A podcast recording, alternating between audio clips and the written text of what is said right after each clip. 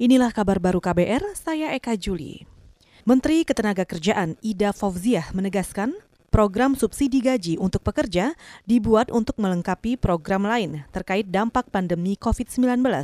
Kata dia, program bagi pekerja bergaji di bawah 5 juta rupiah itu melengkapi program kartu prakerja yang diprioritaskan bagi pekerja yang terkena pemutusan hubungan kerja.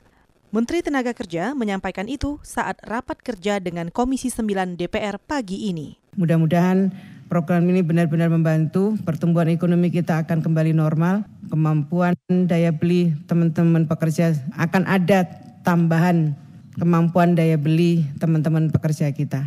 Saya kira itu Pak Pimpinan eh, karena yang terkait saya ada dimintakan penjelasan terkait dengan bantuan pemerintah berupa subsidi gaji atau upah. Menteri Tenaga Kerja Ida Fauziah juga menambahkan, BPJS Ketenagakerjaan sudah menyerahkan data calon penerima subsidi upah sejumlah 2,5 juta. Kata dia, rencananya peluncuran bantuan tunai sejumlah Rp600.000 per bulan itu besok akan langsung disampaikan Presiden Joko Widodo. Kita ke mancanegara.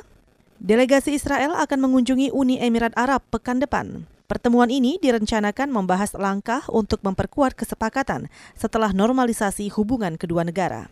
Dikutip dari Reuters, Perdana Menteri Israel Benjamin Netanyahu menyebut pembicaraan berfokus pada kerjasama kedua negara di sejumlah sektor, seperti penerbangan, pariwisata, perdagangan, keuangan, kesehatan, energi, dan keamanan.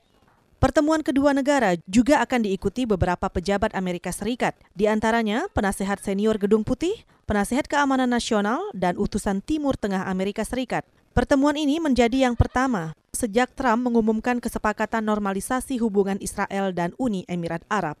Pengadilan Tinggi Daerah Otonomi Khusus Hong Kong menolak permohonan penangguhan penahanan dengan jaminan yang diajukan orang pertama yang dijerat Undang-Undang Keamanan Nasional. Terdakwa Tong Ying Kit dituduh membawa bendera bertuliskan Merdekakan Hong Kong, saatnya kita revolusi. Bendera bertuliskan kalimat tadi ia bawa ketika berlangsung aksi unjuk rasa di kawasan Won Chai pada Juli lalu. Pemerintah Hong Kong menyatakan slogan itu mengarah pada separatisme dan subversi. Majelis Hakim Pengadilan Tinggi Hong Kong akan menyampaikan alasan penolakan permohonan tersebut kepada publik hari ini.